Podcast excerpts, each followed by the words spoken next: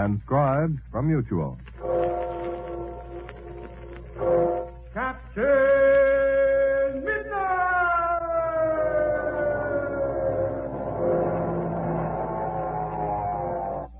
Starting a new and greater 1949 Secret Squadron. He wants you, yes, you, to join up right away. And it doesn't cost you a single penny. You can join without charge if you're one of Captain Midnight's Ovaltine drinking friends. And think what you get free of charge the minute you join. You get that marvelous new Key-O-Matic Code-O-Graph, the best looking, most amazing device the Secret Squadron has ever offered.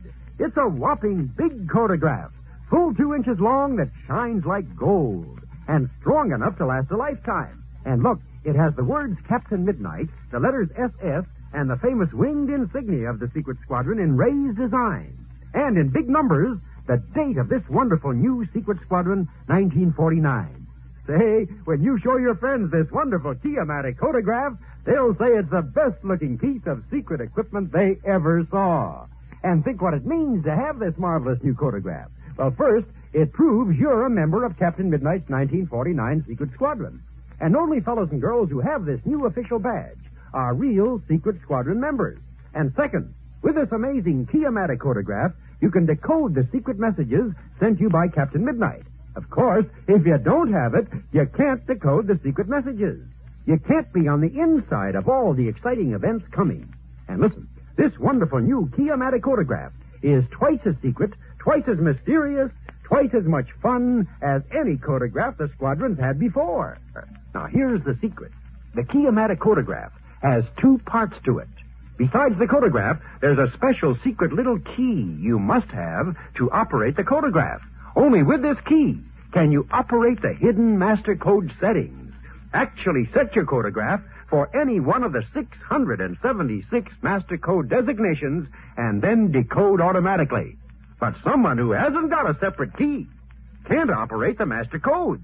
Why, even if some enemy of the squadron should get your Code-O-Graph, he couldn't use it at all without the key. You can actually hand your Code-O-Graph to a friend and ask him to decode a message, and he can't set it and work it without that all-important key. Now think of the fun you'll have. How you'll mystify your parents and friends when you can change master codes with your special key and decode automatically, and they can't tell how you do it. But even that's just part of it. Here's what else you get when you send in for your new 1949 Key-O-Matic Code-O-Graph. You also get the new official handbook of the 1949 Secret Squadron. Eight pages in full color with pictures of Captain Midnight, Chuck, and Joyce, and with new secret passwords, signs, and signals.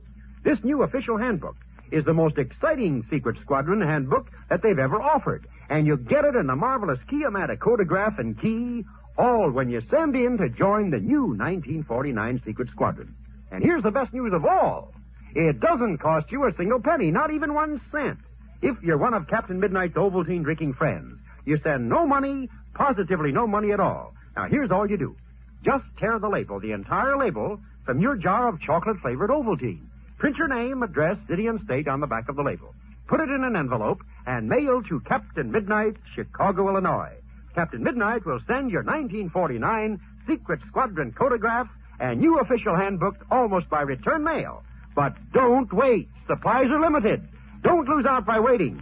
Tear the whole label from your jar of chocolate flavored Ovaltine. Print your name and address on the back of the label and mail to Captain Midnight, Chicago, Illinois, tonight.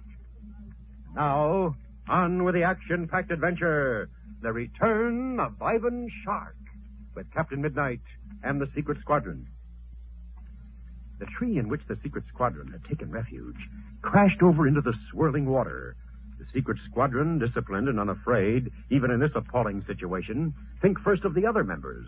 As a result, all of them are safe for the time being. But how different is the behavior of the group of criminals whose raft is breaking up underneath them. Deliberately deserting one of their gang who has fallen overboard and who cannot swim, they disregard his cries. Help! Help me! I can't swim! And continue on towards the trees, their raft breaking up under the strain. The members of the secret squadron, Andy Maxon, came the closest to death, but even he's chipper now. Listen as he says, coughing, for he's still half full of water. Boy, did I feel like a halted heifer caught there by my belt. Somehow it got pulled around so I couldn't reach the buckle. Andy, I said, now you know how a muskie feels when it's on a hook. oh, how are you feeling, Chuck? Oh, my head isn't aching so much, Joyce. I'll feel perfectly okay in a couple of minutes. A branch must have hit you. Or you hit a branch as you struck the water. Oh. Look at Lightning swimming around. He's actually enjoying himself. Thinks it's some kind of sport, new sport. Yeah, and he hasn't a scratch on him, sir. Probably somehow he scrambled and jumped before he hit the water. Hey, where's Polly? She flew off as we started to go. I saw her. In one of those trees way over there. I heard her a moment or so ago. And that's where we've got to swim for, kids. Those trees over there. They're closer to the cliff, and so they're probably on more solid ground. You, uh, feel fit enough to travel yet, Andy, if I give you a hand? Give me a hand. Come on, I'll race you there, you old, old buzzard. As the secret squadron swims slowly and steadily towards a more permanent leafy refuge, Ivan Shark's small, solidly tied raft drifts fast toward the island of the huge monster floundering on its edge. With a huge splash, the launching of a small yacht. Another of the great beasts joins it as the edge crumbles under the rising tide. Ivan Shark, now paddling as desperately as the others, shouts, We're being carried around the island. We can only avoid those two monsters. Paddle for your lives. One, two, one, two, Look at his tail, Father. Lashing like. like. It must weigh half a ton. Oh, paddle. It's seen us. It's coming this way. Shoot at it. All of you. Aim for the eyes. Turn, you spawn of Satan. Turn. Its tail struck the raft. And while Ivan Shark, Fury, and Gardo struggle in the water, swimming in panic away from their overturned raft, the secret squadron has reached its destination, and the members are talking. Listen. Well, having counted heads, even Lightning, I find us all safe. Even Polly's safe. Listen to her up there in that tree. He's probably hungry, poor bird. Hey, you can say that again, Polly. How's Lightning? Oh, he's having a wonderful time swimming around, sir. When he gets tired, he just rests his front paws on one of the branches and relaxes. He's okay. Okay, now to contact Washington. Get going on your pocket locator check. Uh, shall we use the new Code-O-Graph, sir, or the old one? The new Key-O-Matic, of course, Chuck. Gee, I'm anxious to use it. It's so simple to work and yet so, uh, so sort of mysterious. Ask Major Steele to have an amphibian flown down right away. Hey, Captain, my pocket locator's flashing on in. How? Take down the message, Joyce, as Chuck gets it. Icky, you decode it. Right away, sir. Hey, what can I write it down on? On the back of your hand. Here, wait a minute.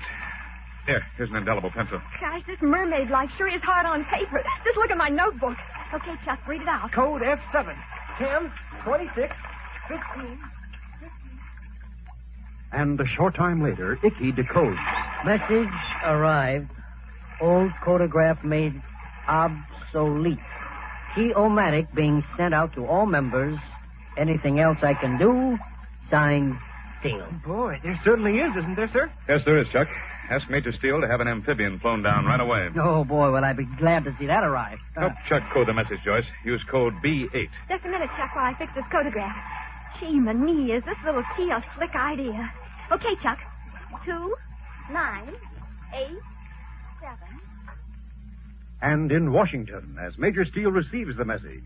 Send amphibian right away. Urgent. Important. That's what the first phony message asked, Major Steele. The one we're pretty sure was from Ivan Shark. Afraid this one is a phony, too, Lieutenant? Well, sir, I can't help being suspicious. Lieutenant, you're forgetting that this was decoded on the new Key-O-Matic Code-O-Graph, aren't you? This one has to be on the level. Oh, of course, sir. Also, this one makes no mention of the two atomic scientists, so it's obviously been sent by a different person. Yes. Uh, Major, I wonder what made Captain Midnight suddenly decide to have the new Key-O-Matic flown down to him. Oh, it's certainly lucky for all of us that he did. One of the captain's brilliant hunches, probably. Now I know why you never ignore them, sir. I found, Lieutenant, that Captain Midnight's hunches are usually based on something very tangible. So, Lieutenant, see that the amphibian leaves at once. Uh, right away, sir. One moment. As soon as you've seen about the amphibian, contact Captain Midnight and tell him it's on the way. Yes, sir. And a short time later, the lieutenant returns. The amphibian is on its way, sir. Good.